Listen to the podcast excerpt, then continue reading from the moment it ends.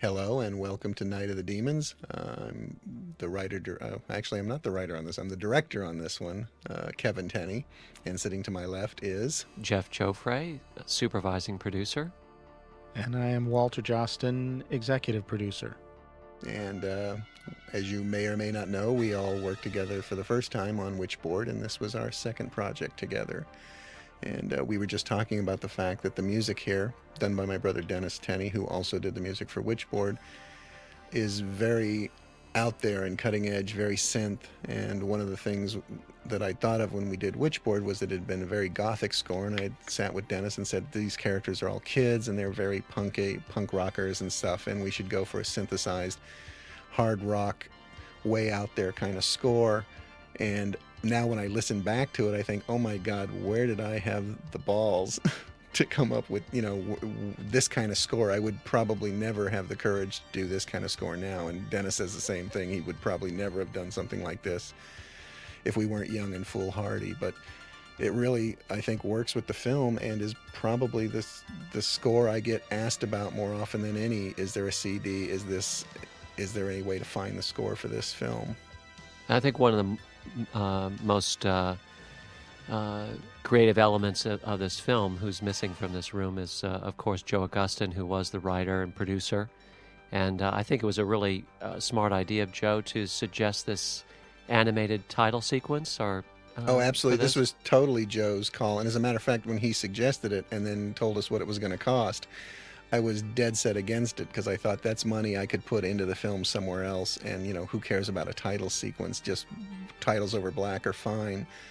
But he really, he really wanted it, so we said okay. And then the first time I saw a test where the, the animating artists had done about, you know, just little bits and pieces throughout, and I actually saw it, I realized that Joe was right. This was going to be a great way to open the movie, and I was completely sold after that.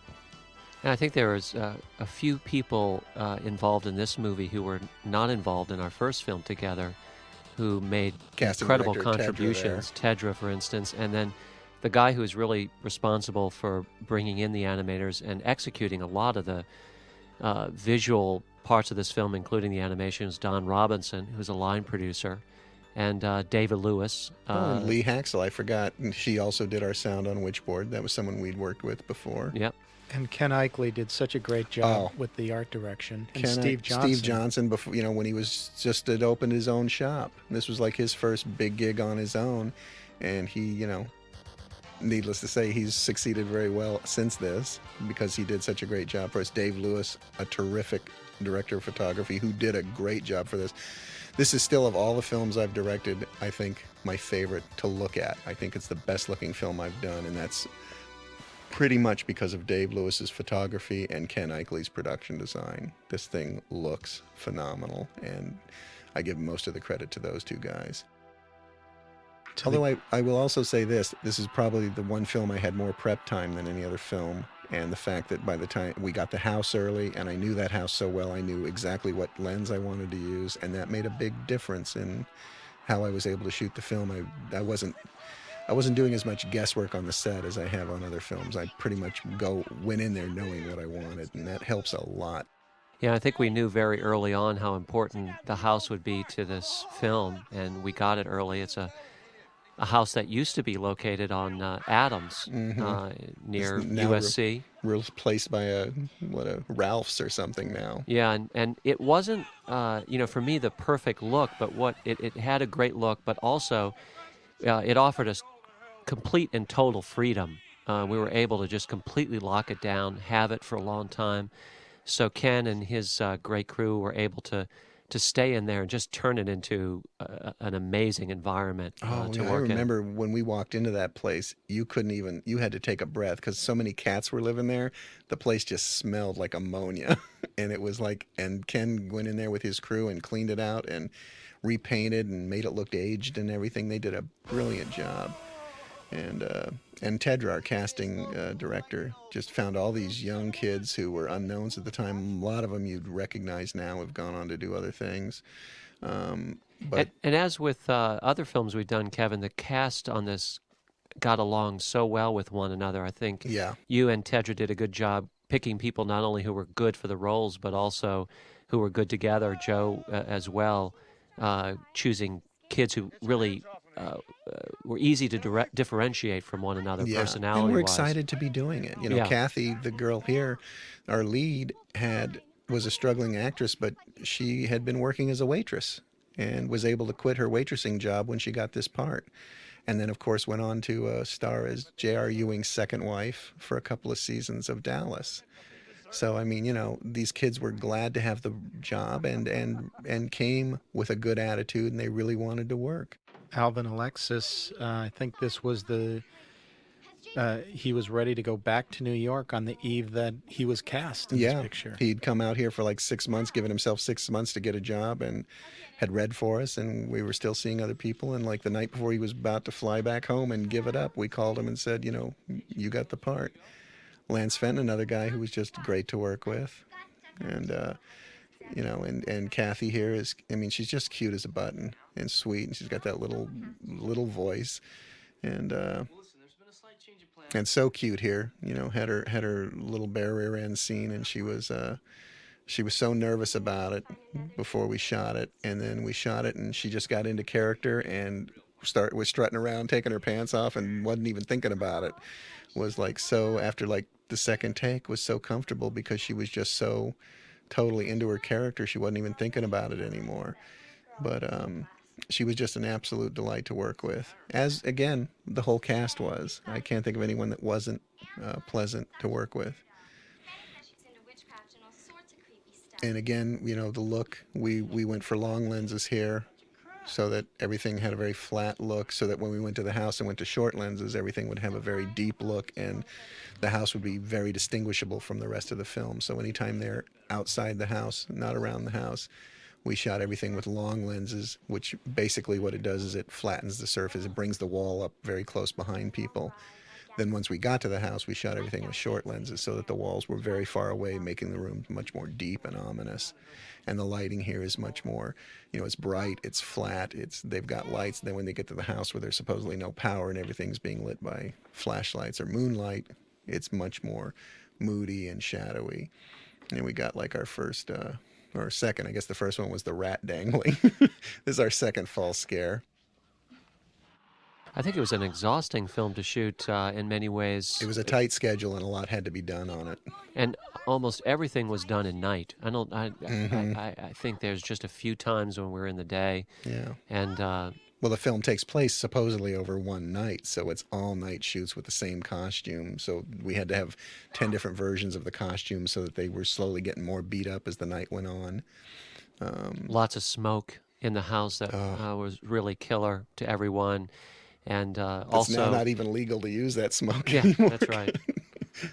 And to create the long shadows in the house and a lot mm-hmm. of the other places, we you know we just couldn't create tents outside of these locations that were big enough. So, again, we were in nights almost the entire time. Mm-hmm. I and, like the scares, Kevin, that you used just to set up uh, what's going to come later on, the false scares, um, it w- which were so effective in Witchboard, and I think you took to another level here. And um, I, I also... You know, just technically, I think uh, you learned quite a bit from Witchboard, and it was really nice to work with you a second time because uh, it felt like more was coming to the table. Right, um, right. Well, yeah, I I, I, think I feel the same way about you guys, that, you know, you had grown so much as producers that, uh, oh, I mean, you know, I think you look at this film versus Witchboard, which Witchboard I still think is a really great film and holds up, but this one looks more professional and more polished. Yeah. I think we were very conscious, too, of wanting to uh, just f- challenge ourselves in terms of, of the visual effects of mm-hmm. the film, whereas Witchboard, we, we relied on the story and the drama and almost took pride in the fact that it was all one dollar ninety-nine effects. Yeah, you that know, it was supporting. A character-driven horror film, and this one is, we went much more for, let's, you know, really go for the gore and effects. And which, the... which is one reason why choosing Steve Johnson became such a key to oh, the absolutely. whole uh, thing. And then...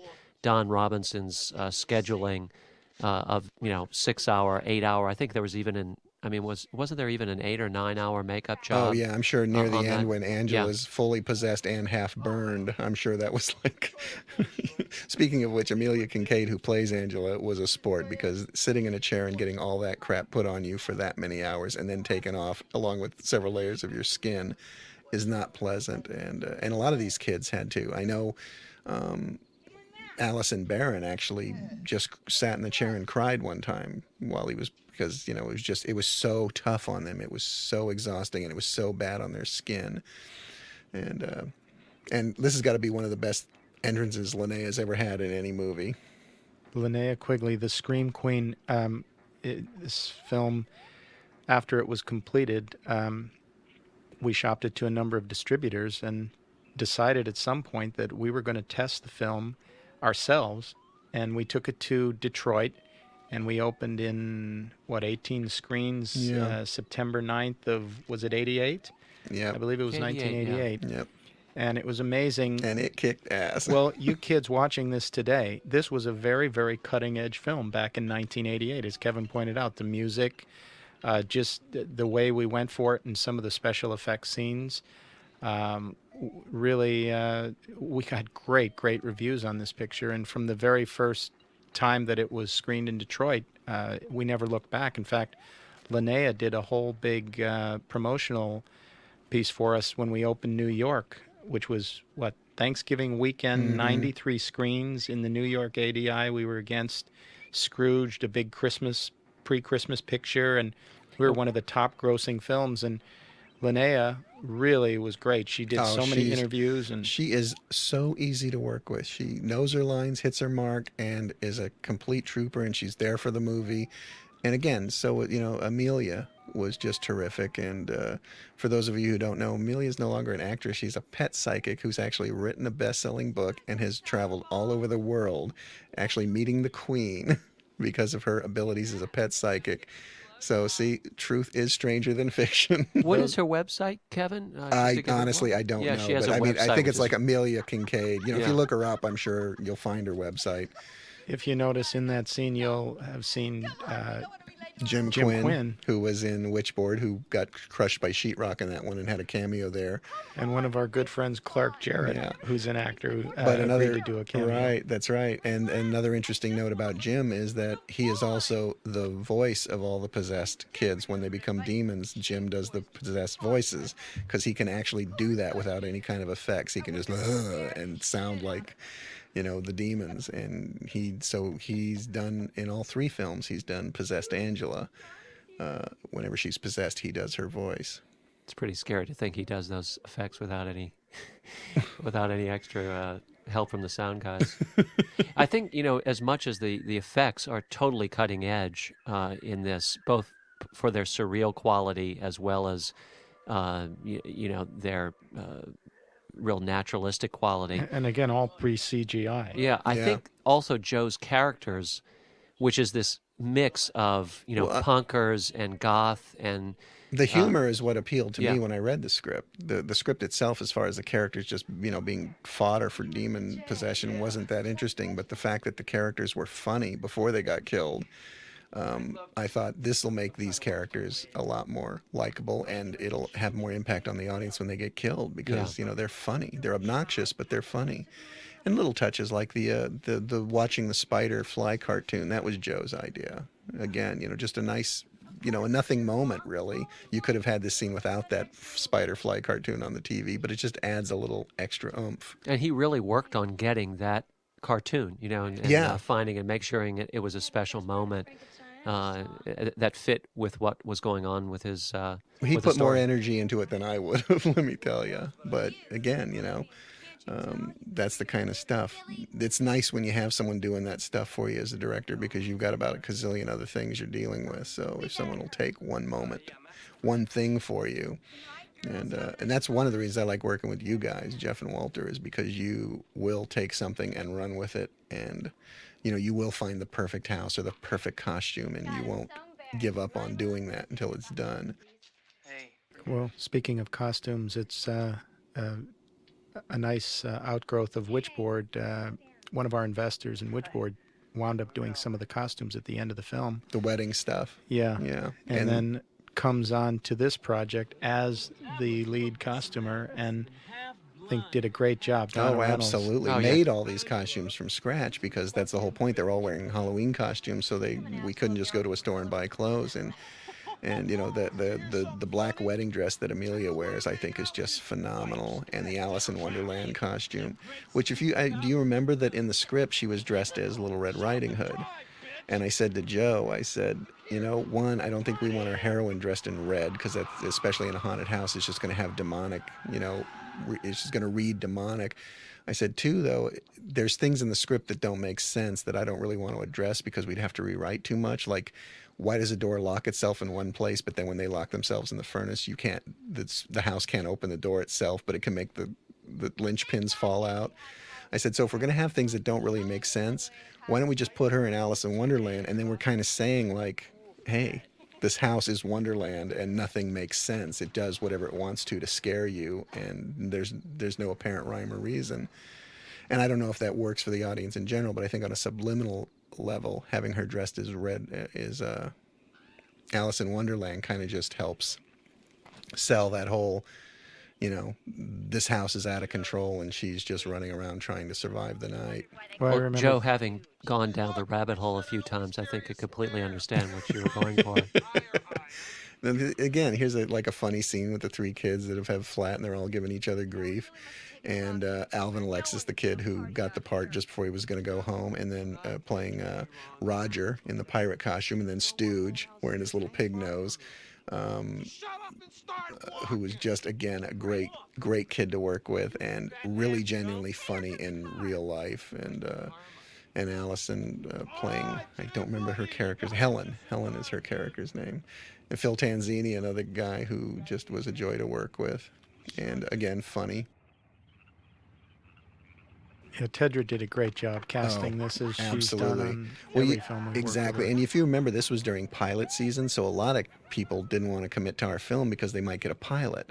So a lot of unknowns that normally would be available to us, even though they were unknown, still wouldn't want, didn't want to commit to this gory, foul-mouthed little horror film because, and Witchboard, when we were casting this, had not come out yet, so no one knew that we had a success just up the street that was going to be a big hit. So as far as they knew, we were just still these unknowns who'd made one horror film that had been unproven.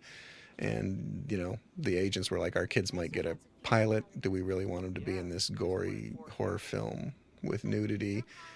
And, you know, now that I think of that, too, if you remember, the budget was so tight on this because we were spending so much on effects and all that we wanted to do a SAG film, but we weren't even sure we could pay the SAG wages. And Tedra said, you know, if you cast a certain affirmative amount of action. affirmative action. You have a certain amount of minorities in there. They'll actually, you'll still be a SAG film, but you can pay a little less. And you know, and and she just found so she had to find girls who could act, who were pretty, who would do nudity, and who had some ethnicity. I mean, she had so many check marks she had to fill in any box that she came up with this cast is phenomenal because these kids all did a really great job and they were all great attitudes and just a joy to work with.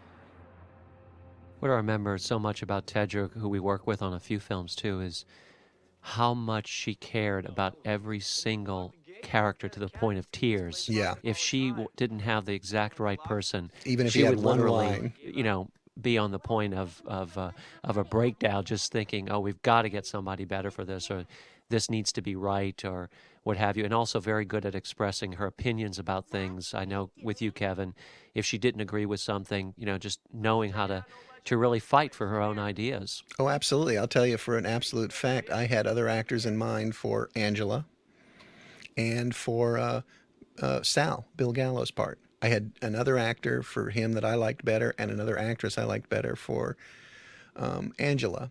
And Tedra really believed in these kids and just passionately convinced me that she was right and I was wrong. And so I went with her choices, and I am incredibly glad I I did. I thought Bill Gallo was the epitome of that character. He was Sal. He just became oh. that part. And Amelia, I mean, she just, when she does that dance later in the film, no one else could have done that dance as well. I mean, she just does a great job. And, you know, I mean, she's, you know, she's the only franchisable female villain in horror as far as I know. I mean, I could be wrong. There could be someone out there. Please don't send me letters and cards. But I think, you know, Angela is the only franchisable villain.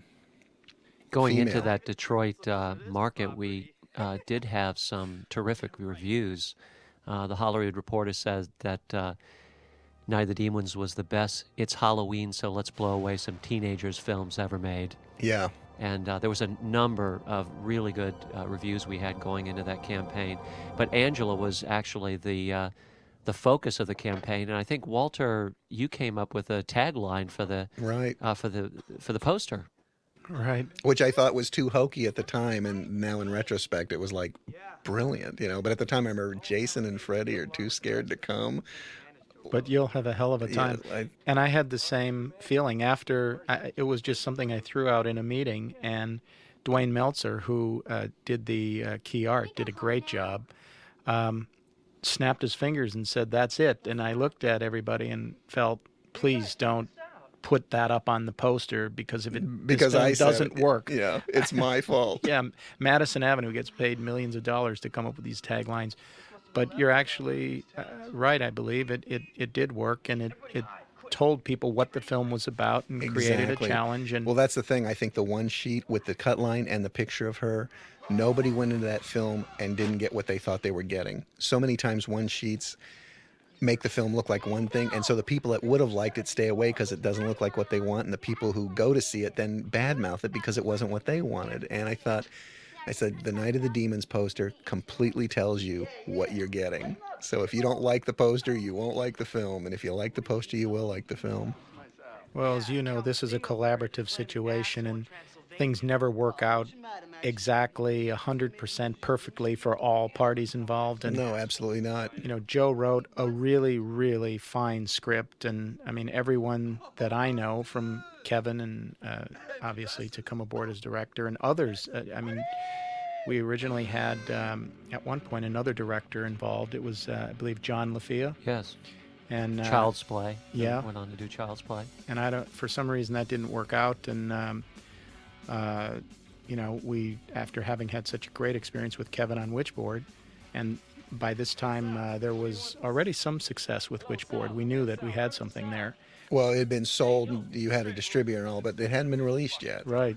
Actually, you're right. It's, uh, but um, we knew we had a decent film, and so uh, we all felt it was best to do this. And I know there were, Joe um, wasn't convinced right up front, and I'm... don't know how he feels today, but uh, the fact is the film did get made, and it's actually a film that we are all proud of here. And I mean, look at that shot. I mean, it just looks great. I love the way this movie looks. Yeah, well, people all over the world have responded. I mean, I have posters from almost every territory internationally. This put Republic Pictures, their new company, on the map. Just go on eBay. You will find bootlegs of this thing from everywhere. I mean, you know, people want to see this movie in any format they can get it. And that's, you know, I mean, just it hit a nerve somehow. You know? Well, it, it's, it, Joe is a, he really does know how to write to the youth market. And again, this is, this was a cutting edge film for its time, mm-hmm. and it holds up today because of it. The music is great. Uh, Joe picked a lot of that music, and Uh, well, actually, uh, the Bauhaus tune, I think um, he had another Bauhaus tune in mind for the dance, and Mimi, or Amelia Kincaid, as she's called now, brought that particular uh, Stigmata Mater in and danced to it, and we all just said, oh, man, that's, you know, that's got to be the song.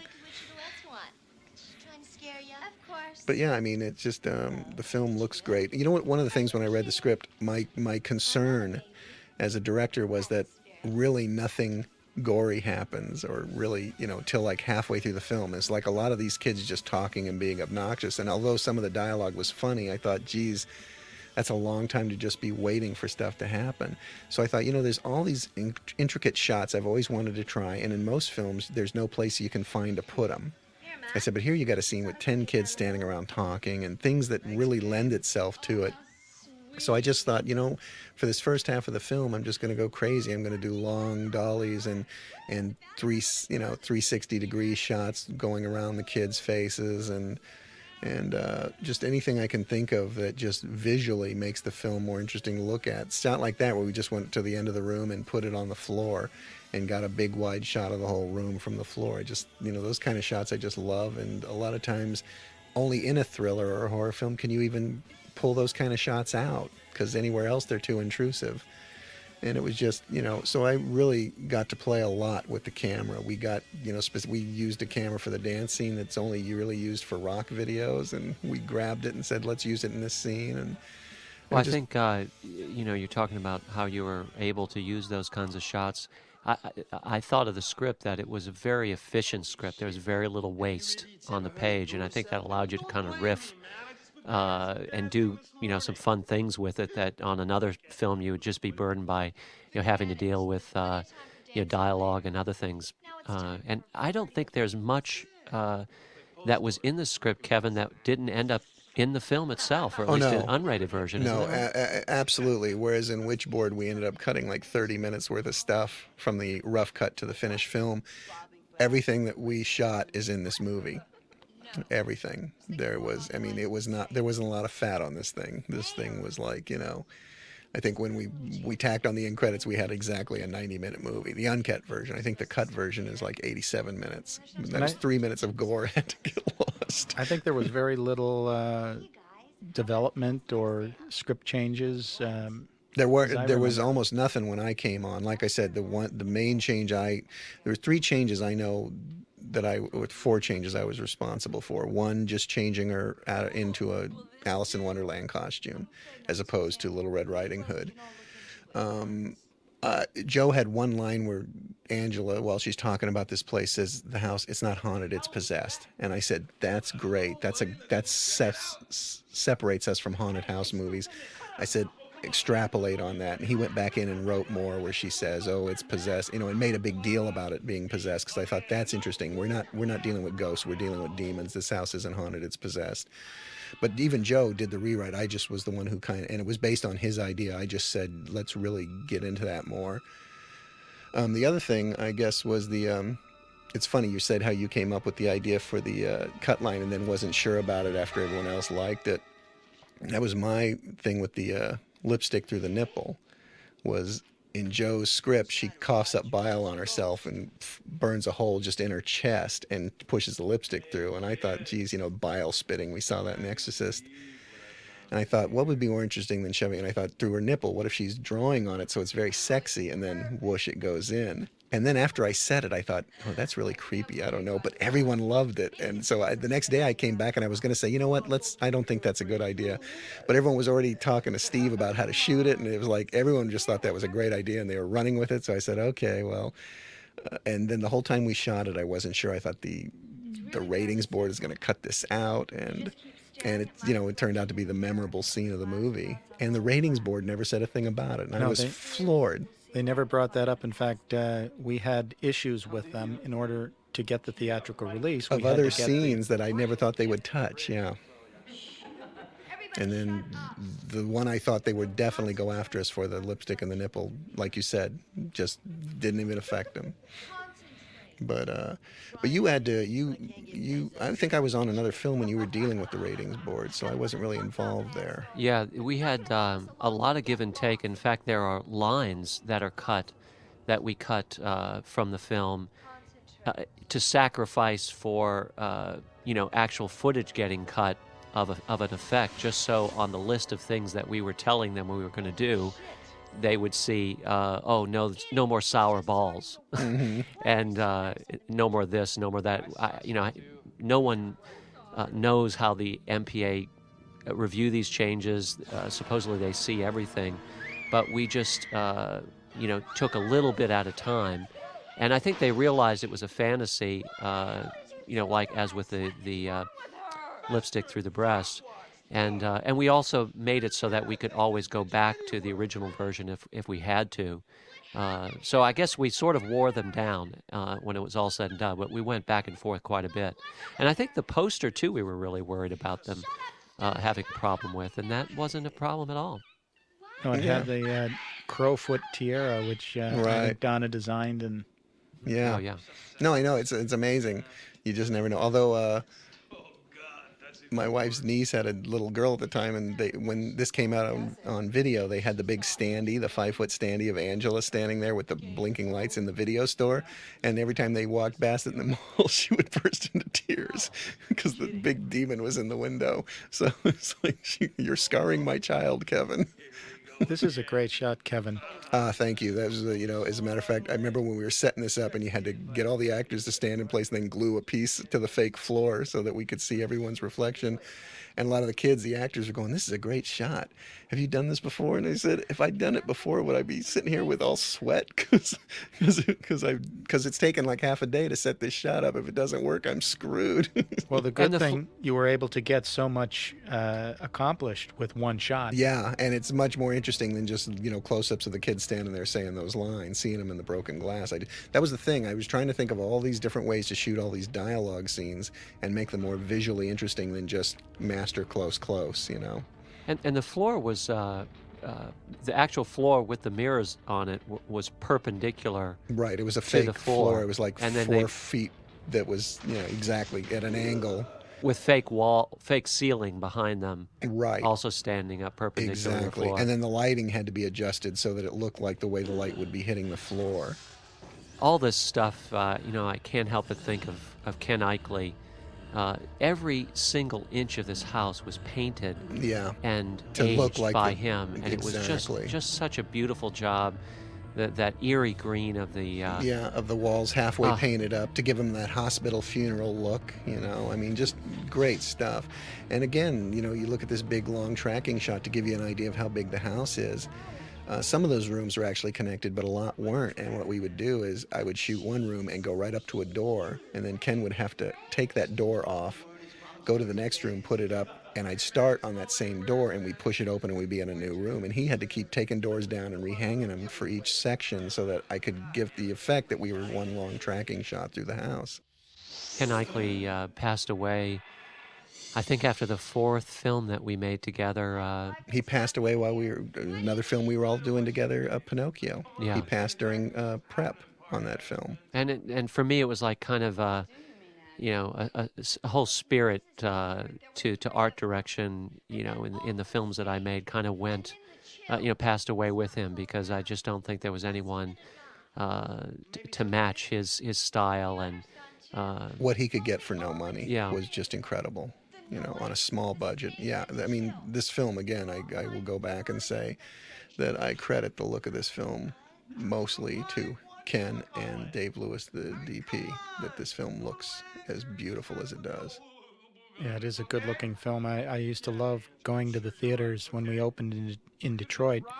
I went to, I think, over the three days that I was there, every single theater. And it was fascinating, because some of the theaters... Those were the old days when there were still privately owned theaters, mm-hmm.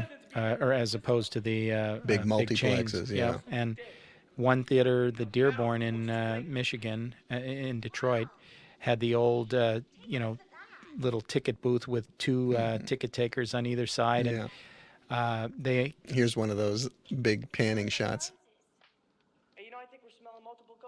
Go ahead, Walter. I just wanted to draw attention to it while uh, it was happening. Yeah, they had a. Uh, Uh, one ticket taker in the window, but then sitting next to her was actual uh, a made-up Angela, and somebody had looked at the poster and then created their own special effects makeup for on That's a dummy. So cool. And it was those kinds of things that um, uh, really, I think, made a difference in why we did so much business in Detroit when we opened that first mm-hmm. weekend. And uh, uh, people just really, really responded. Never underestimate the power of salesmanship. You know, the, I think it's a good film, and I think it looks great, but, you know, it could be mishandled and not do as well as it had done. Well, we had a really good trailer, and the poster, as you said, uh, sold the film. And in Detroit, we did some radio stuff, and I forget which one of the actors came with us, but we did some promotion with one of the actors. And, of course, in New York, we had Linnea Quigley. And when we opened uh, Los Angeles, we had seventy-three screens. And wow. Thanksgiving, or uh, sorry, uh, Halloween weekend. Mm-hmm. And, again, did huge business. Yeah, Billy Gallo went back there for us. And uh, oh, he's a Philly uh, boy, right? Helped, uh, helped sell the film in New York and on the East Coast. And uh, Joe Justad was a young man who, who cut the trailer. Uh, with a couple of other people, um, both the television spots and the theatrical spot, and did such a great job. I remember sitting with Mike Mahalich, who was doing all the booking for all the theaters up in Detroit, and we had to go in and beg him. I flew to Detroit prior to all of this mm-hmm. and sat down with him at a lunch and said, okay, here's what we're going to spend on the uh, uh, T V and, and radio, and we're going to do publicity, and we're going to do this and do that, and here's the poster. And he looked at me and he said, okay, I'll give you eighteen screens opening weekend. I think opening weekend was fifteen screens, and then mm-hmm. we widened it. But if you don't spend this money, I'm going to come after you. Because oftentimes people would go oh, in yeah. and promise and then, and then not, not spend, spend the money. It. And he's got eighteen screens that are dogging because no one advertised the film. Exactly. Yeah. So he was completely thrilled with the fact that uh, opening weekend, I think we our screen average was, uh, in, in one theater in particular, thirty-six thousand dollars for the first. Yeah, uh, in the Ford, Wyoming. Yeah, and that's for, the, for this kind of movie and that kind of budget, and it's, it's amazing, you know. And, um, yeah, just, again, you know, salesmanship. Because uh, the film can be as good as it is, but if no one's heard of it and you don't get it out there, so you don't create that that desire to see the film, it just comes and goes. Well, it was really fun every time we'd hold a screening um, to know that we had the goods. Well, this is a crowd pleaser. It really, you know, is. It really is. It's a fun movie, and it's like, you know, and it, it doesn't tax you too much. You don't have to sit and think any deep thoughts. You just watch the pretty naked girls and the exploding heads and... Uh, and uh and the cool shots and the funny cast and uh and just uh party hardy and enjoy it. And it's, you know, and of course our first hot lesbian kiss that uh many critics mentioned. And maybe uh, this is what inspired Britney Spears and Madonna. That's right, they stole it from these two right here. We were trendsetters way back when. Now this was a scene the M P A had a problem with, really, the two girls kissing. Well, the biting off of the uh, oh the tongue tongue a little yeah, later. Yeah, yeah, yeah. I know. I hate when that happens, yeah. especially on a first date. And Stooge is such a ladies' man. I can't imagine that happening to him. he's he's so suave and debonair. And there's Amelia with her possessed, I'm sexy, but man, are you gonna be screwed when I get done with you. But here's a perfect, I mean, just look how beautiful this is. Dave with his super trooper shooting through the windows. You know, and just, uh, and that flashlight, the real one that he's, that uh, he's carrying doesn't really give off enough light. So they had to like take out the bulb and put in, because it's battery operated, but it really didn't give enough light to light. So they had to run a wire down his arm and all and, and really light it with a stronger bulb and more more voltage to give us enough light. So, I mean, just, you know, Dave is really a creative D P. And again, just every shot you look at this house, it just, Ken Eichley just did an incredible job. His whole crew did a phenomenal job. Well, it, watching this film, you know, twenty-some plus years later and seeing what is done today with C G I and... Mm-hmm. Uh, you know, computer effects, and knowing that everything on this picture was a practical effect is just, it is amazing. And on the budget, I mean, this was probably a million dollar movie. Yeah. Um, really remarkable. No, it just, you know, again, though, we had a crew and a cast that were glad to be there. We're working there. We're, you know, actually making the film because they wanted to be making the film. Nobody was just there to collect a paycheck because, let's face it, the paychecks weren't that big. Um, but, you know, it just looks great. And these guys, they just went for it. Hal Haven still breaks me up. Well, it was a, uh, I thought, a really nice mixture of veterans, um, kind of no longer rookies, but people that were still fresh to the business, mm-hmm. and then all the young, fresh... Yeah. Neophytes, never done it before. Right. And it was a, it actually was a fun set, and you know we all know how difficult it is to do nights yeah. for such a long period of time. Yeah, uh, people can get frayed, never sleeping, and exactly. even if you slept all day, you your your internal yeah. clock still says, hey, it's after midnight. Exactly, you should be in bed. Although there are some people who uh, uh, defy that, like Joe, who I think uh, Joe Augustine is such a night person. I think he was always in his prime the later it got. Which, I think uh, that had something to do with all the drugs, though. That's a joke. No cards and letters, please. I think also because of the kind of film, I mean, the script itself, there was an incredible sexual energy on the set. You know, the nights and all these really young, good-looking kids mixing it up.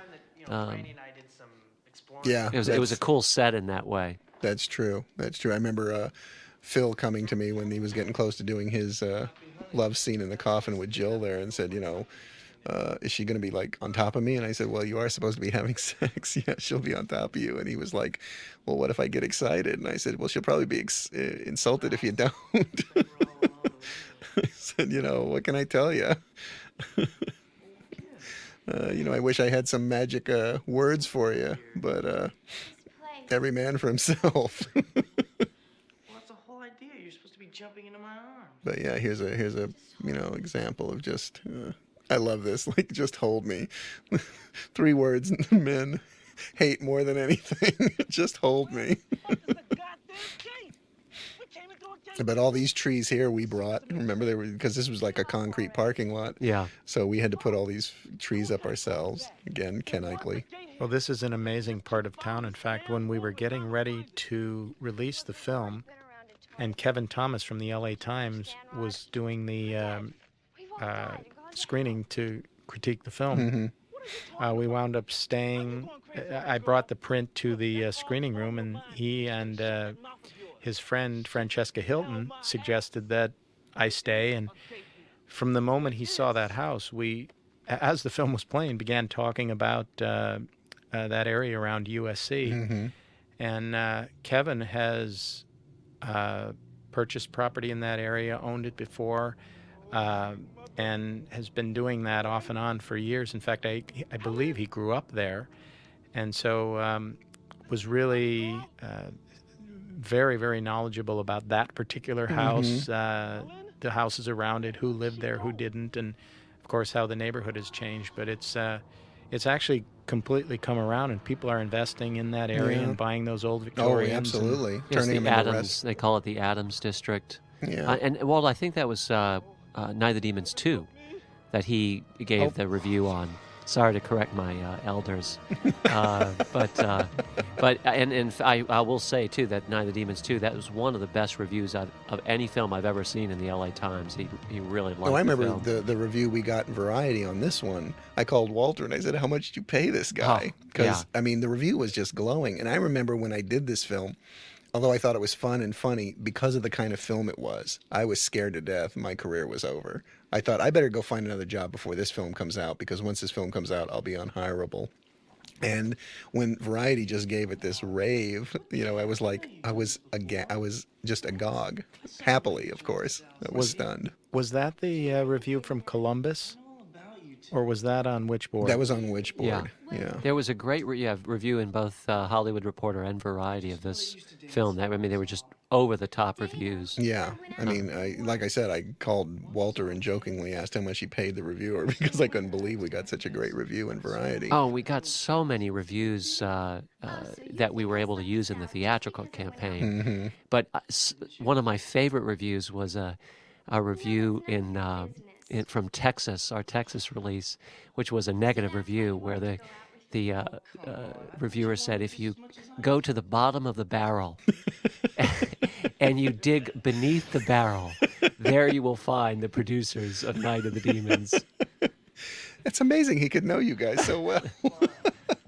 and, and, you know, as edgy as Joe's script was, it really fit into the films that Walter and I have done had done with, of course, Witchboard, but also have done since, where in our uh, in the horror films that we've done, that this theme of uh, the importance of friendship, the importance of love, being true to uh, the people that are around you and who you love, uh, and how breaking those bonds creates a weakness in terms of your spirit.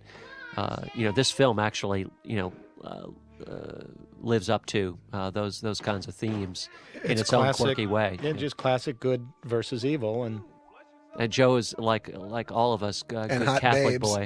Hot, ba- hot babes, semi-dressed is yeah. always a plus too. Yeah, icing on the cake. Mm-hmm. Now here's like a really nice effect. It was basically just the makeup effect was created.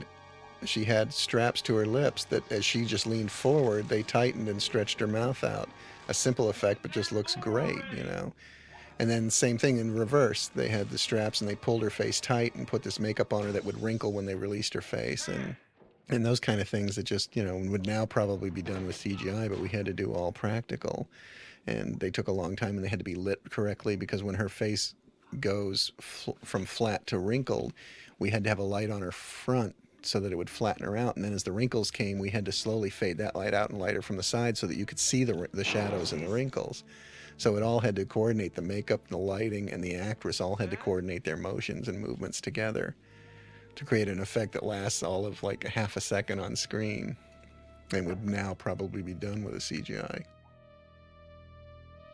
Would Steve Johnson have been twenty or nineteen or twenty or twenty-one, I think, when he did this film? Well, he was a uh, already heading up Boss, wasn't he? Yeah, but he had just, I mean, Boss was a fairly new company. This was like his, this was like the first film for him to really show off what he could do on his own, because he had been working with someone else at that point, like Richard Edlund or someone, right? Uh, yeah, the guy at Boss, and they had done uh, Big Trouble in Little China, right. Ghostbusters, and then, you know, this is really his, you know, the beginning of uh, his, his shop, X F X. Right. This was his, right, right, you're right, Boss. But this was his first one under his own banner. Yeah. So here's where we use the um, remote dolly and crane that the camera operator actually operates from another room and has a video attached so that the camera can float around her. And they usually only use it for rock videos, and that, and they would used to just attach a very small video camera to it. And so we had to attach this big movie camera to it. And I think what we ended up using was like an I M O or something, the smallest uh, film camera we could, so that it would, so that the uh, arm of this uh, little remote dolly could actually handle it. Did Mimi choreograph her? Yeah, she own choreographed dance? the yeah. dance. Yeah, I, I did all this, you know, choreograph for to get up to the dance, because I knew very specifically I wanted her to like act like, you know, if she'd just been possessed, that the demon was kind of getting used to the body and kind of walking around and touching herself and like, you know, enjoying what she had. And and, and prior to this film, she had Uh, done a really hot number in a Stray Cats video. Right. sixteen, that we had seventeen and Sexy and seventeen, that she was the lead dancer in. But yeah, those kind of shots that you usually on a small budget just don't have time to get. All those different angles of the radio that I think just that, you know, simple stuff, but it really adds to the visual flavor, milieu, if you will, of the whole finished product.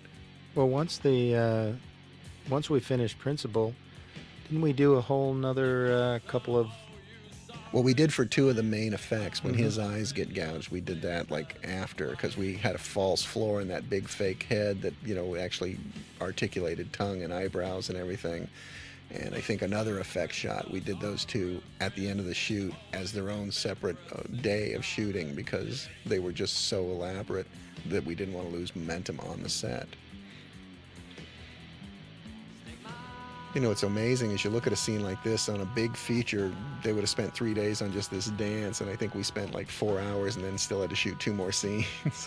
So, you know, so everyone has to get it right pretty much the first, second time, because there's just, you don't have multiple chances and, and long periods of time to work out the kinks. But you can tell that's a dancer's body, though. You look at the legs and her rear end, they, they look like a dancer's body. Because Mimi actually, dan you know, was a really classically well-trained dancer. So she, uh, she could, you know, for her to do this wasn't that big a deal. Thank God she, you know, could choreograph it. I would have had no clue what to do. I just, I just figured the strobe would be cool, and we'll get low and jump cut it so that she's mysteriously bouncing around, and and uh, light it really nice and let Mimi go. And uh, turned out being a really nice sequence, you know, really memorable, and very creep, creepy and sexy at the same time, which isn't always that easy to achieve. Well, Sal certainly seems to think so. Yeah. Bill Gallo, what a character. What a great, you know, again, just him and Hal both were just terrific to work with. He's got such a movie star look. Yeah, he totally, uh, totally, they both really sold these parts.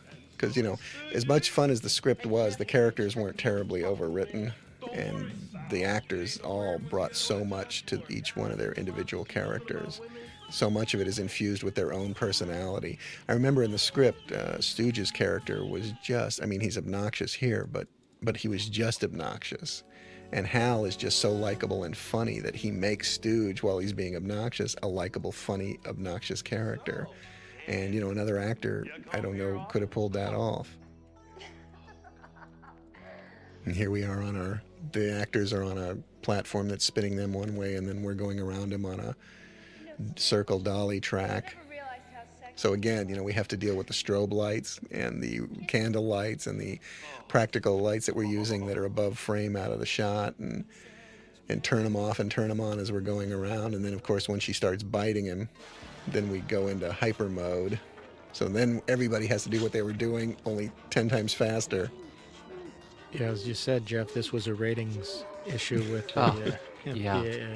Because this is real horror. There's nothing fantasy about this. Yeah. And, you know, you can sympathize with the rating board really um, having to deal with this. And specifically what, what we're uh, doing here is chopping out frames at a time uh, and going back to them of the tongue hanging out.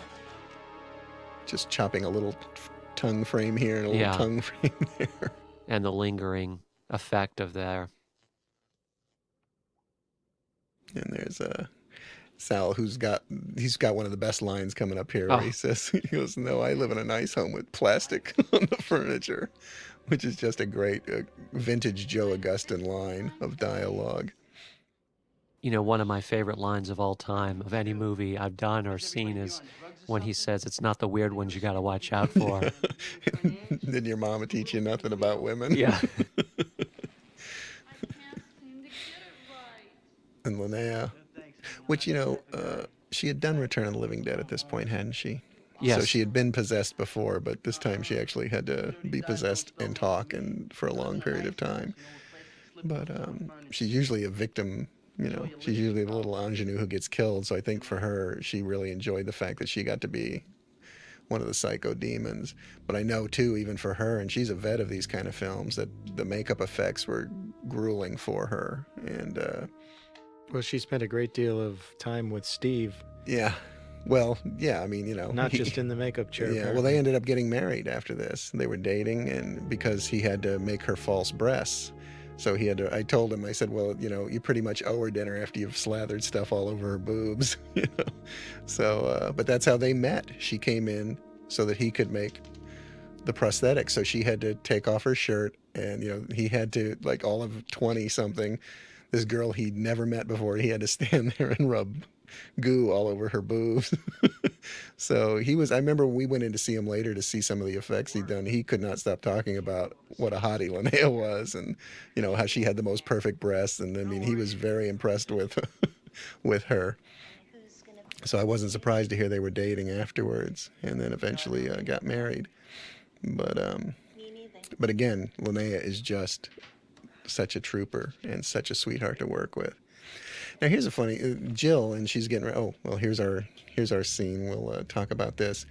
One of the things we did was we built a whole false front, because rather than have her be topless for real here and then cut into a close-up of the fake boob just as she shoves the lipstick in, I wanted to be wide and then slowly push in so that everyone thinks they're looking at her real breasts here, and so they're really turned on, like, ooh, you know, she's topless, she's got great boobs, whatever. And then when they see the lipstick go in, it totally freaks them out that they've been sitting here drooling over some prosthetic boobs, you know, that they thought they were looking at her topless, and what they've really been looking at is uh, some uh, neoprene and gel or whatever. But uh, this but turned out... But it is out, so in your face. I yeah. mean, there's really nothing like this uh, no. that I, yeah. to compare it, it to. Yeah, you know, it's it's not... It's not hard to understand why that becomes the scene that everybody talks about, and yeah. the film is really known for that. And, that and it really, moment. In terms of state of the art and pushing the art, I think it's it's a moment too where, you know, people, other artists, craftsmen looking at this realize what you can do with those prosthetics. Which, yeah, yeah, you know, with heads chopping off and different things that people had done before. Uh, you know, it doesn't really show it off as much how how right. how uh, you. You that was just a that was just a whole front piece that she, you know, she had her head down so you couldn't see where it blended on her neck. And then, well, this is the actress actually had her real hands. They put some gel on it that was that would protect her hand and burn, and then she just stuck her hands in a fire just before she raised them for the shot. And, and then, then into water right after. Yeah, and then right into water right after. So, but it just, you know, while she's talking and she has her hands down, they're not actually on fire, and they light, we light them just before she lifts them up into frame. So it gives the effect that she was sitting there with her hands burning the whole time.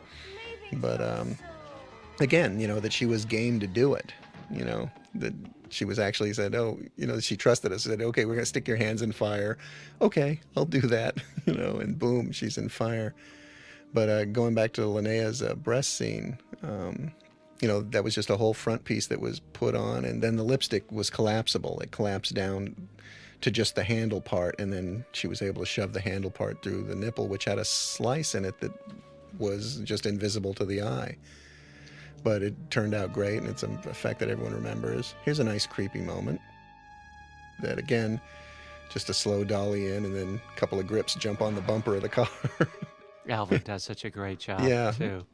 Yeah, I've, I've seen this in the audiences, and when he starts leaning toward that windshield, everybody just pushes back in their seat. It's like, don't put your face against the glass. What are you thinking? Because everyone knows something's going to happen. They just don't know what. Almost every audience, when we were testing the picture, who saw this part would start talking to the film about oh, absolutely. Now. Absolutely. Don't, don't, don't. What are you doing? Oh, no, don't. do. Yeah, big scream. I think Alvin's character is like uh, the Brody character in Jaws. He's the one that's like, let's get out of here. And everyone in the audience is like, yes, listen to him. He wants to leave. Let's and no go. one does. Exactly. No one listens to him. You know, he's the smart guy, the guy who wants to leave. Again, you know, Linnea was just so, this was like, I'd shot a nude scene with uh, Tawny in Witchboard, but this is the first time I actually shot with someone who was just so at ease. Like, you know, I was the nervous one, and she was just, okay, kick off my pants, lift up my dress. She's just such a complete trooper. And just, you know, if that's what the script calls for, she does it. And there's no complaining or whining or, and she made me feel comfortable because she was so comfortable. If she'd been like skittery or, you know, skittish about it, I would have been a wreck. And she was just, you know, so easy to shoot.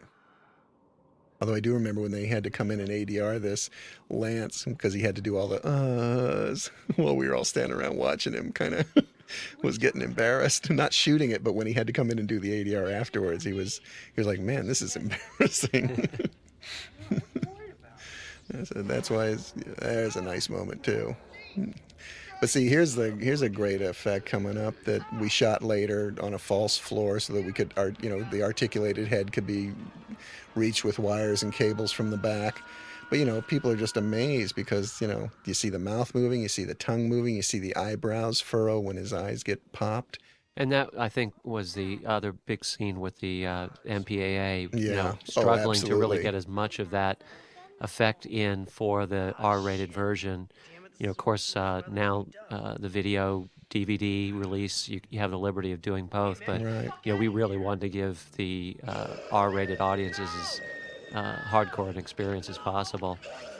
Speaking of great effects, Jill Tereshita, ladies and gentlemen. Beautiful girl. And again, she came in to read when she came in, and she's so, like, just, hi, how are you? And I thought, oh, man, this girl's like a an airhead. And then she read, and she was just great. It's like... It's like she's so sweet and cute, and and then when she had to do the emotional stuff, she was right there for it. Bang. You know, no no time to, like, even develop the character. Just, you know, oh, hi, how are you? Action, boom. And she was totally in character. And the funny thing is, she was not uncomfortable doing her nude scene the way Judy had been, or Judy had been worried about it. So when it came time to do her, she hadn't even thought about it, and then she froze up because she hadn't thought about it. And came to me after we shot it and asked to reshoot it. And I said, really? And she said, yeah. And I said, but you were so uncomfortable. You really want to take your clothes off and shoot this scene again? And she goes, well, I'm going to be naked in the movie anyway. I don't want to be naked and suck. So we figured out a way to go back and just shoot her close-ups later in the schedule. And we went back and reshot her. And she did a great job. But it's just, that's the kind of dedication that these kids had that was just amazing to me. I remember her uh, arriving to the set on the first day, and talking about how much uh, these actors really, uh, you know, cared about these parts. And she came up on her motorcycle. Yeah. Her... And she was about maybe fifteen seconds late or half a, half a minute late. And I was doing parking, and she didn't really know who I was. And she said, I got to get to the set right away. I can't be late, you know, and uh, zoomed off to you know, exactly the spot uh, where she needed to go. Yeah, they were they were great. These kids were just so much fun to work with. Let me out of here. And Kathy, again, is a sweetie pie. And, and again, we just, you know, so much of this mood is just set by the light coming in from the back. I, you know, I did a low angle shot with a wide angle lens, so that it kind of makes the edges creepy. And then the production design.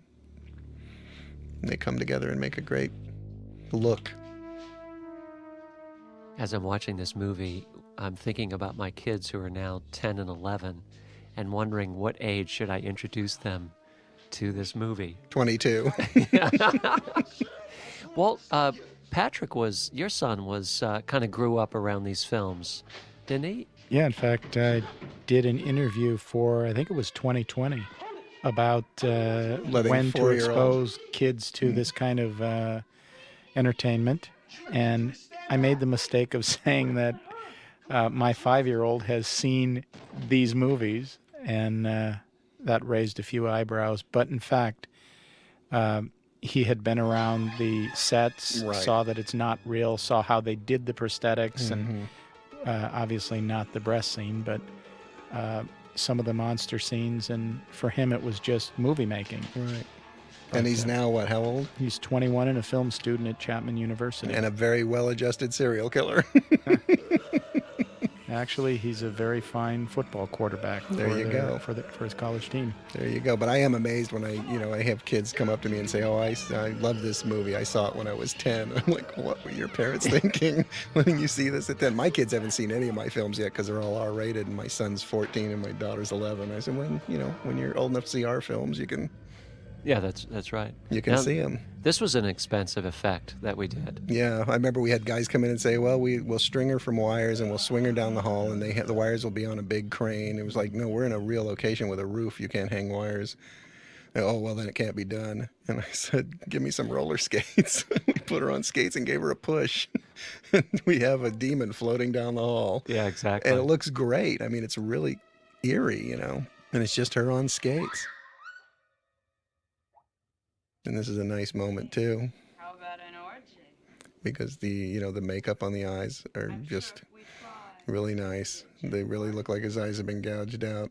And she does a little thing with her thumbs there as she's talking. So it's like, and the old bash out the window coming up.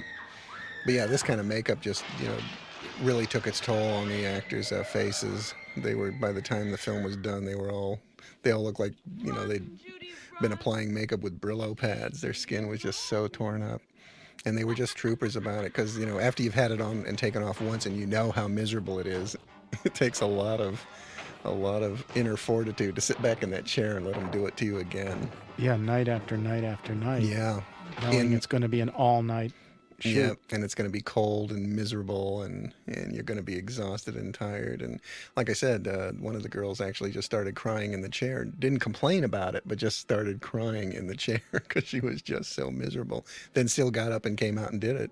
And that smoke too. You know, uh, when you add to the the prosthetics, just constantly being in this thick smoke every night. Oh yeah. Well, I had just quit smoking a few months before this, and I was and and I was over the addiction. But I was coming home at in the morning, and I told Susan, uh, my wife, I said, man, I can't believe I feel I'm getting all these urges to smoke again after I've quit like six months ago or whatever. And then I realized it was because I was breathing in so much smoke on the set that then I'd go home and not be breathing the smoke. I was going through withdrawals again. I uh, love this. Yeah, when she kicks the arm. Yeah, yeah. Which is on the arm is on a wire attached yeah. to her, and, and it's a and it's but reversed. it's but it's a really I mean it's really thick and made like a real arm, and it weighs like thirty pounds. And uh, and Steve Johnson was worried about it getting damaged when she kicked it, so he stood, he crouched down just below camera to catch it, so it wouldn't get hurt when she kicked it. And she nailed him in the chest with it, knocked him flat on his ass. But here's another shot we did with a camera that's usually just done with a, a video camera for rock videos at the time, and we used it here to do some interesting stuff. And here's another thing, you know, I don't remember who the operator was on this, but he uh, he was really good too, because we had to, in order to have this zoom back, uh, this pull back down the hall look as fast as it is, she runs up and then he has to switch the the speed on the camera so that it's under crank, so that when we pull back it goes fast. And the lighting has to be readjusted. His he has to reset the f-stop at the same time so that the lighting doesn't suddenly get brighter because we're shooting at a slower frame rate.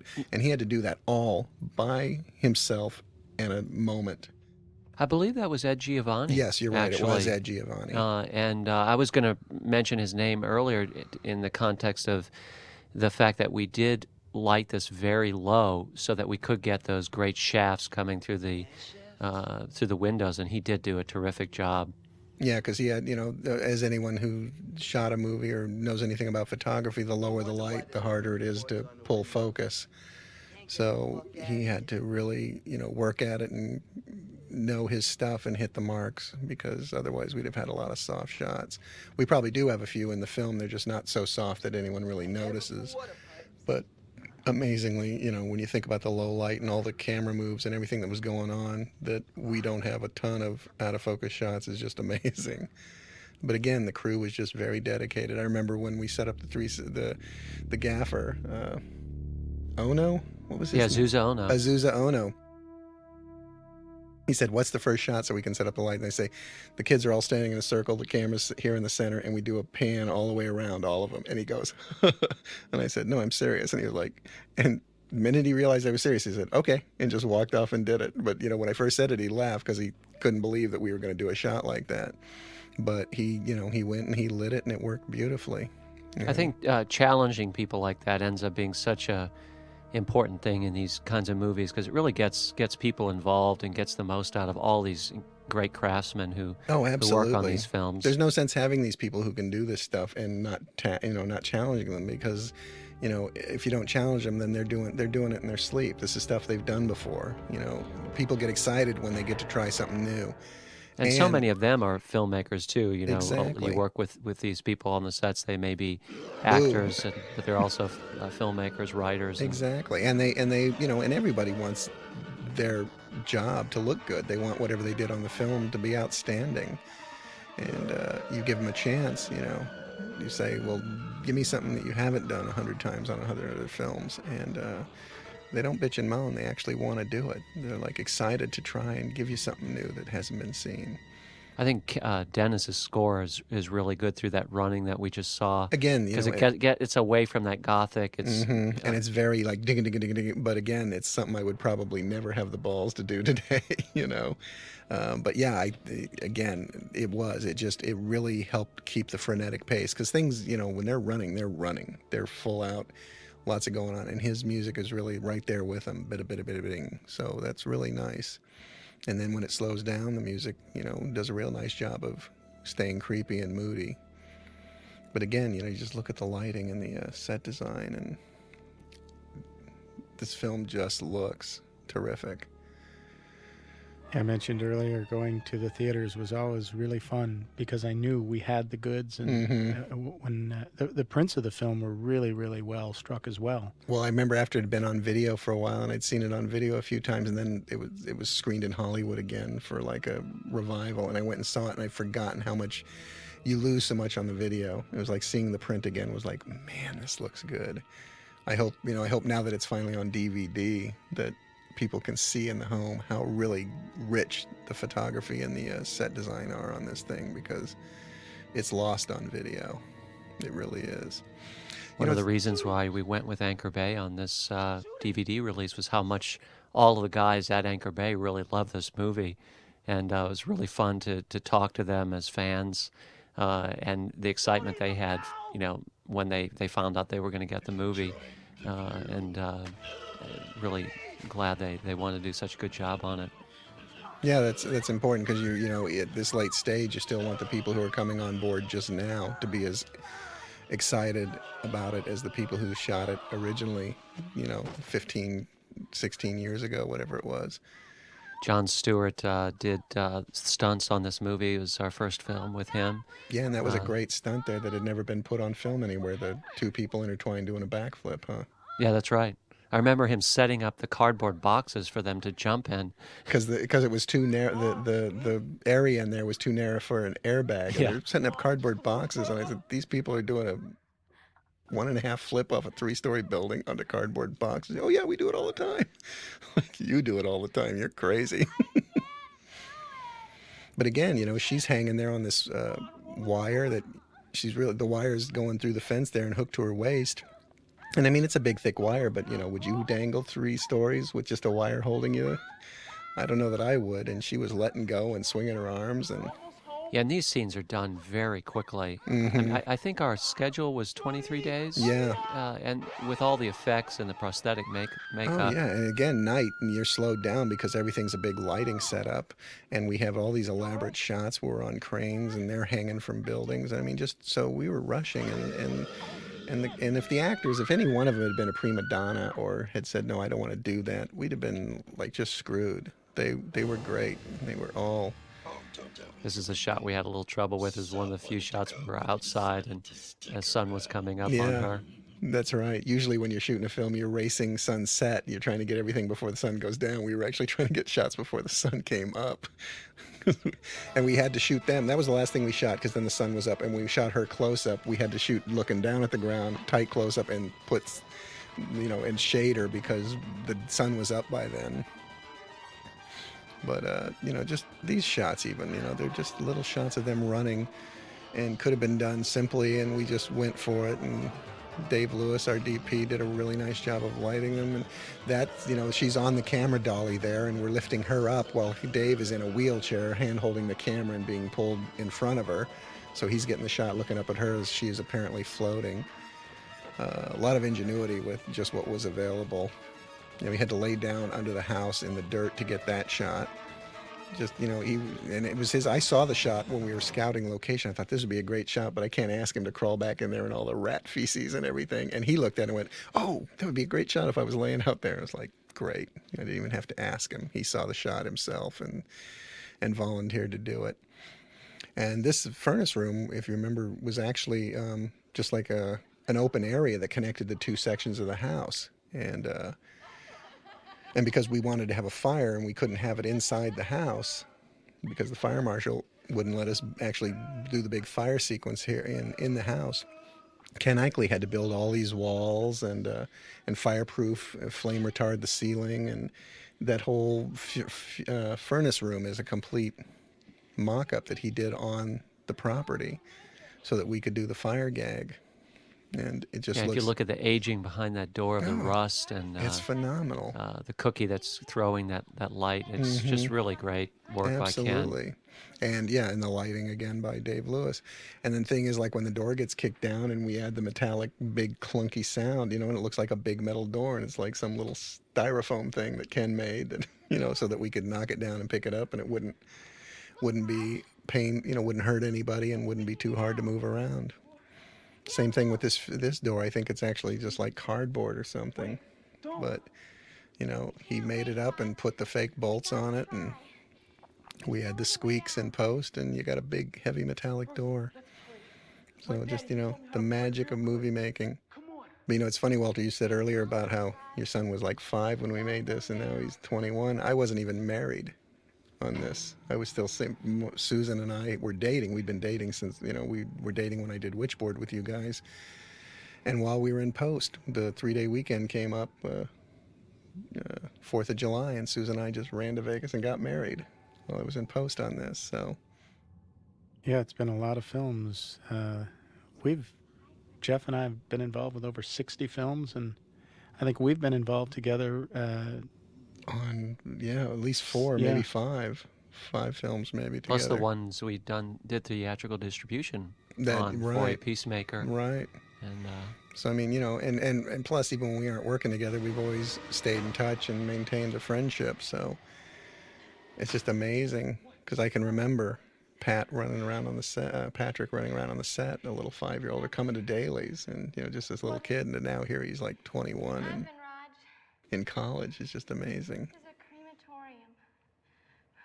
Just uh, really gives you an idea of how much time has passed since this uh, You know, it's amazing because because a lot of time has passed since we made this, and it holds up amazingly well. It really does. This is the first time I've seen this film in probably uh, oh, yeah. fifteen years. Yeah, me too. Me too. And it's like, it's amazing how well it holds up. I mean, it just, you know, it still looks really good. I think, yeah, the pacing, too, is so great, you know, because of the cross-cutting with the different little things that are going on in different rooms. Yeah, it's really and, an ensemble cast. Yeah. Basically, you know, it's friends with gore. Yeah. But, uh, and again, you know, I just have to comment, Steve Johnson's effects are great, and, and Jim Quinn doing the demon voices is, you know, just... just did a great job. Yeah, all the demon makeups, too, are carefully, carefully plotted yeah. out. Uh, almost every progressive scene mm-hmm. uh, uh, also is progressive in terms of the makeup. It right. wasn't like we sat on one makeup for Angela within, uh, you know, between one scene and another. There were subtle changes throughout, you know, adding uh, different layers. Eye looks, yeah. hair, uh, different skin looks, and so forth. Yeah, it was just, I mean, just everybody really stepped up to the bat and, you know, really gave their all. Because, again, you know, we'd mentioned the costumes earlier. I just looked, you know, she had like eight Alice in Wonderland costumes. And the costumers had to, like, take each costume, degrade it a little more, and then keep track of what scene we were shooting and where in the night within the story that would be and how bad the dress would be worn by that point and which dress she should wear for this scene. And... And, I mean, that's a lot to keep track of. Yeah, and that was a lot of Donna Reynolds. And that's what I mean, you know, especially she, for someone who would, this was her first time doing it. Yeah. yeah. But it's it's really a testament to teamwork. And, I mean, Absolutely. Just like you say, we're all sitting here today together after all these years and started off with Witchboard. And this was just the second installment of working together. And, I mean, all the people that we've worked with on Witchboard and this picture and then gone on to subsequent pictures. Mm-hmm. It's, It's so great to work with people that you can count on, and I think that's uh, that mixture of the veteran and the um, you know the new, fresh ideas uh, on this film in particular are, are part of its success. Yeah, and I and I really believe too that you know you, you, my father always used to say you take a job, you agree to do a job for whatever money you agree to do it for. You don't then say, well, they're not paying me enough, or this is a dumb job, so I'm only going to, you know, work as hard as I have to. You agree to do it, you do it, you know, full out. You give them everything you got because that's what they're paying you. That's what they hired you for. And, you know, when I agreed to do this film, I wasn't sure because I thought the script was, you know, I thought it was funny, but I also thought it was really brutal and really, you know, it's like, oh, geez, this could really hurt me in the long term career-wise. But I thought, you know, but it's still, if I can pull it off, this could be really special. And I thought, you know, the only way I'm going to know is if I just commit and go for it. And and I think that's what everyone on this film did. They just all said, okay, I'm going to be involved, and I'm going to give one hundred ten percent. And just, you know, there's no way that this film could look this good without everyone involved really doing their best work and really committing to do their best work. Because this was a tight schedule. We had a lot we were doing with very little money and very little time. And that this finished product looks this good is is a testament to, like Walter said, teamwork, because everybody involved did a top-notch job. You know who I'm really impressed with as we watch this without the sound is Alvin uh, Alexis, how much he's doing with so little dialogue. Yeah. You know, again, the script is very efficient. There's not a lot uh, of, of time to develop the actors in terms of dialogue, but Alvin just gives it his all. Yeah, he, and, he, he does so much with his eyes and just his expressions. Yeah. And, uh, you know, and here we created a whole scene with ends. We said, we need something when the doors are slamming. What do we got? And we just took all the shots of different scenes before the actors walked in and just cut them all together and just had the empty rooms. And it was like, it's a great moment. You know, it really sells the ominous and the size, you know, how ominous and big the house is. And, and it was just extra footage that we had and we tacked on in the editing room to create that sequence. Again, another really nice job. I screwed up here. I should have gotten... I sh- after after she ducked, I had to stay wide so that we could have the reveal of him.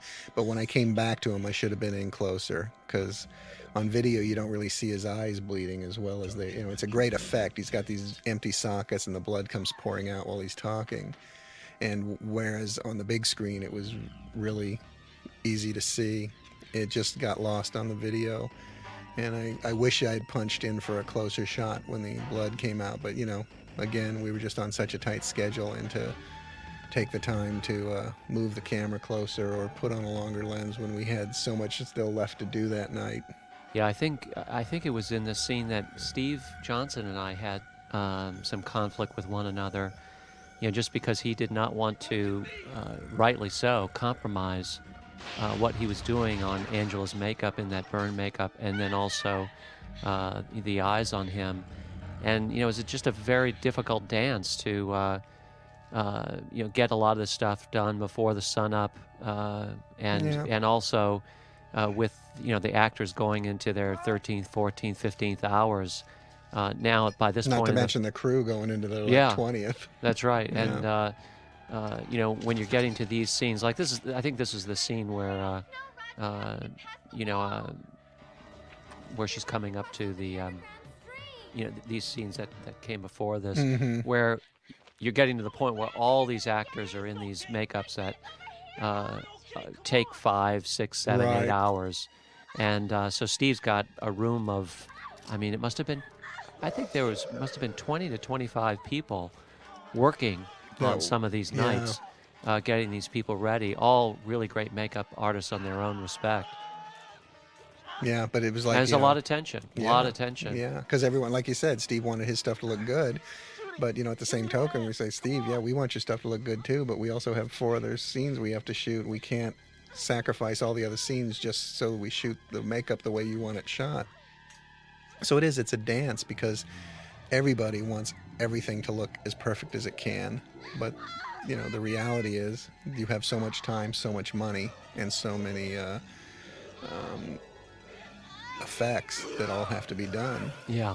And you just have to finally say which ones are the most important and which ones will we really give it all to and which ones can we kind of, you know, do them not as good, and but they'll play okay. Yeah, these these scenes were just hellish to, to get done before the sun up. But what I loved is uh, uh, how um, Uh, the actors, uh, was it was Hal who used to go in this his full burn makeup mm-hmm. and uh, go across the street to the taco stand? Yeah, yeah, and get himself a taco while he was in full burn makeup. Yeah, this, this everyone... house is on the corner of, uh, as Walter mentioned, is on the corner of Adams and I think it's Vermont. Yeah, it so is. This, Adams there and was Vermont. A taco stand across the street. Yeah, well, that's a perfect example of movie magic, that we make this house look like it's out in the middle of nowhere. And in reality, it's in downtown L A in a very busy intersection. And all the stuff outside had to be eighty yard because there's a line in the script, hear it, even the crickets won't come here. It's so, and, you know, of course, there were buses and cars zipping by when we were shooting. So all those, all the dialogue outside had to be eighty yard to get rid of all the city noises. In this scene, when I sat with audiences in the theater, they're cringing and scared and all that, and all I can remember is that we could not keep a straight face. The actors would either break up, or me and Dave Lewis, while we were shooting them, would start breaking up because they're all in their makeup going, oh, at us, and we would just lose it. You know, it was like, the, like you said, the fourteenth hour, we were all punchy to begin with, and the kids all in their monster makeup going, uh, would just break us up over and over and over, and it's just, it's so funny now that this is such a scary scene, finished, and we couldn't even keep a straight face when we were shooting it. The sunrise scene is kind of interesting. We traded this shot for one of the shots from Witchboard that we didn't use. I think the boat blowing up. We did what? Remember?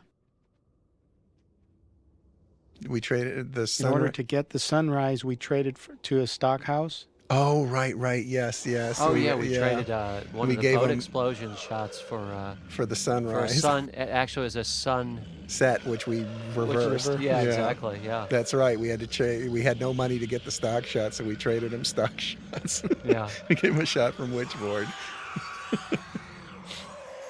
This was like a, you know, again, we shot, we shot in a black room, the big monster face, and we reflected it in a piece of Mylar and then just had someone stand behind the Mylar and run their finger up and down, and it distorted the image, and then we just superimposed it on shot on top of the shot of the wall, and it's a nice little effect that, you know, again, the famous buck ninety-eight effect that anyone can do with their super eight at home. Looking at this, this that scene, as, as you know, as you mentioned, you're laughing at it, but I think Steve Johnson sticking to his guns to try to make every single one of those makeups really interesting. If you look oh, at absolutely. Helen, how her face is off, you know, it makes it makes the horror truly pay off. Oh, you know, yeah. It's not something that you well, can just the... blow off and laugh at. This is, you know, uh, those are the details yeah. that make a difference. One but... of the things that I found interesting, and I never asked you why this choice, maybe it was just time. I loved in the script at the at the end of this scene, both the kids had white hair. Oh, and we didn't. And we didn't do it, it in the uh, film. I think, one, we thought that might be going too far. And two, Evil Dead two had done it where he got scared and a big streak of white hair went down. And we thought, you know, it, it's just been done been. in Evil Dead two. Ah. So let's just, you know, and probably also time because, you know, I mean, think about it. I was just thinking, looking at the close-up of their feet, and they're stumbling over all the dried-up leaves. We had to bring those leaves because we're not really in the Midwest. We shot this in L A, and we don't have fall in L A the way they do in the rest of the country, and we had to create fall. Is it good to hear? I thought this was such a great bookend. Yeah. The, the uh, soul guy in the beginning. No, he's such a grump. He gets his comeuppance yeah. at the end. No, it actually is a, it's a nice little bookend. And, you know, again, if the film had been more serious, you could have never done it. But because the whole thing was done with a feel of camp and fun and a roller coaster ride, it was a perfect bookend. But I remember... We had seen we had two cups of coffee, one he could drink and one that was just there that was red hot for steam. And and Bob set down the steam one and said, "Is this the shot where the thing comes out of his throat now?" And I said, "Yeah." I said, "So he's not drinking?" I said, "No." And he said, "Okay." I said, "Action." And just to get himself in the mood, he grabbed the cup and took a swig before the thing. And it was, I mean, it was piping, boiling hot. I think he burned the inside of his mouth like really fiercely because he wasn't supposed to take a swig, and he did. And it was the steaming hot cup of coffee for the look. And he just, and then we did the take, and he falls down dead, doesn't say anything. I say cut, and he sits up and he says, "You know, on the next take, could I get a different cup? That one's too hot." And it's like, well, yeah, you weren't supposed to drink it. That was one, I believe, that we had to fight with the M P A A a lot, but I think we felt like we could sacrifice it a little because we, uh, you know, would get more Uh, in the body of the film if we did. Yeah. Well, you know what I think is funny about this whole M P A A thing is that they ended up cutting some of the razor blades coming out of the neck, so we had to, so in order to not have to cut the sound, we go to an extra shot of the wife reacting while you hear him yelling and you hear yes. the, the things coming through his throat. When you see it, the effect's so phony. I mean, two full razor blades pop out of his throat. How did he chew those up and swallow them? So it's so comical. But when you cut it and you just hear him screaming off camera, it's actually, I think, more disturbing because then it, it plays more believable and more violent. Yeah. To, to see the big razor blades popping out of his neck, even though it was bloodier and gorier, I think is less horrifying because it's obviously so, you know, fantasy and silly.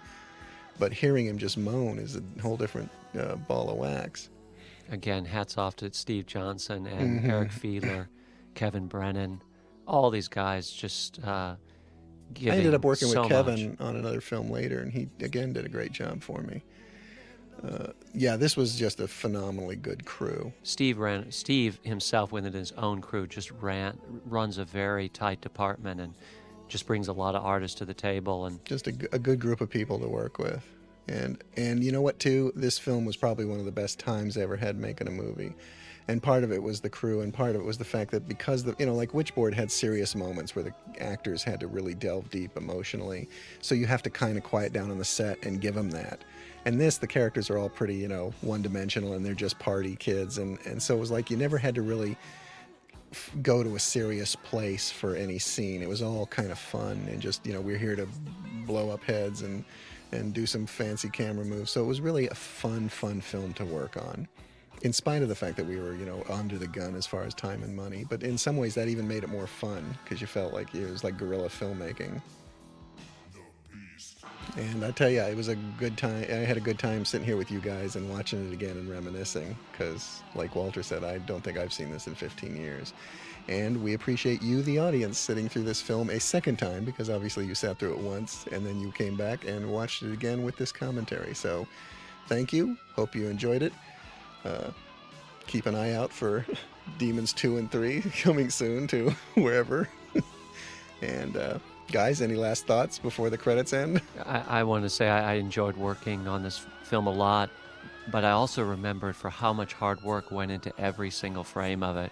I think, uh, you know, especially Joe tried to push all of the uh, elements outside of the script as much as he could, and we brought in some just great artists uh, who were involved in this, from Don Robinson to David Lewis, uh, Steve Johnson, and I think that uh, you know what you see here is, is not something that just happened by accident. Absolutely not. Made a lot of great friends making this movie, and uh, we're all still here today to be a testament to that. And hopefully we'll be here for the next one. Absolutely. Okay. Adios, folks.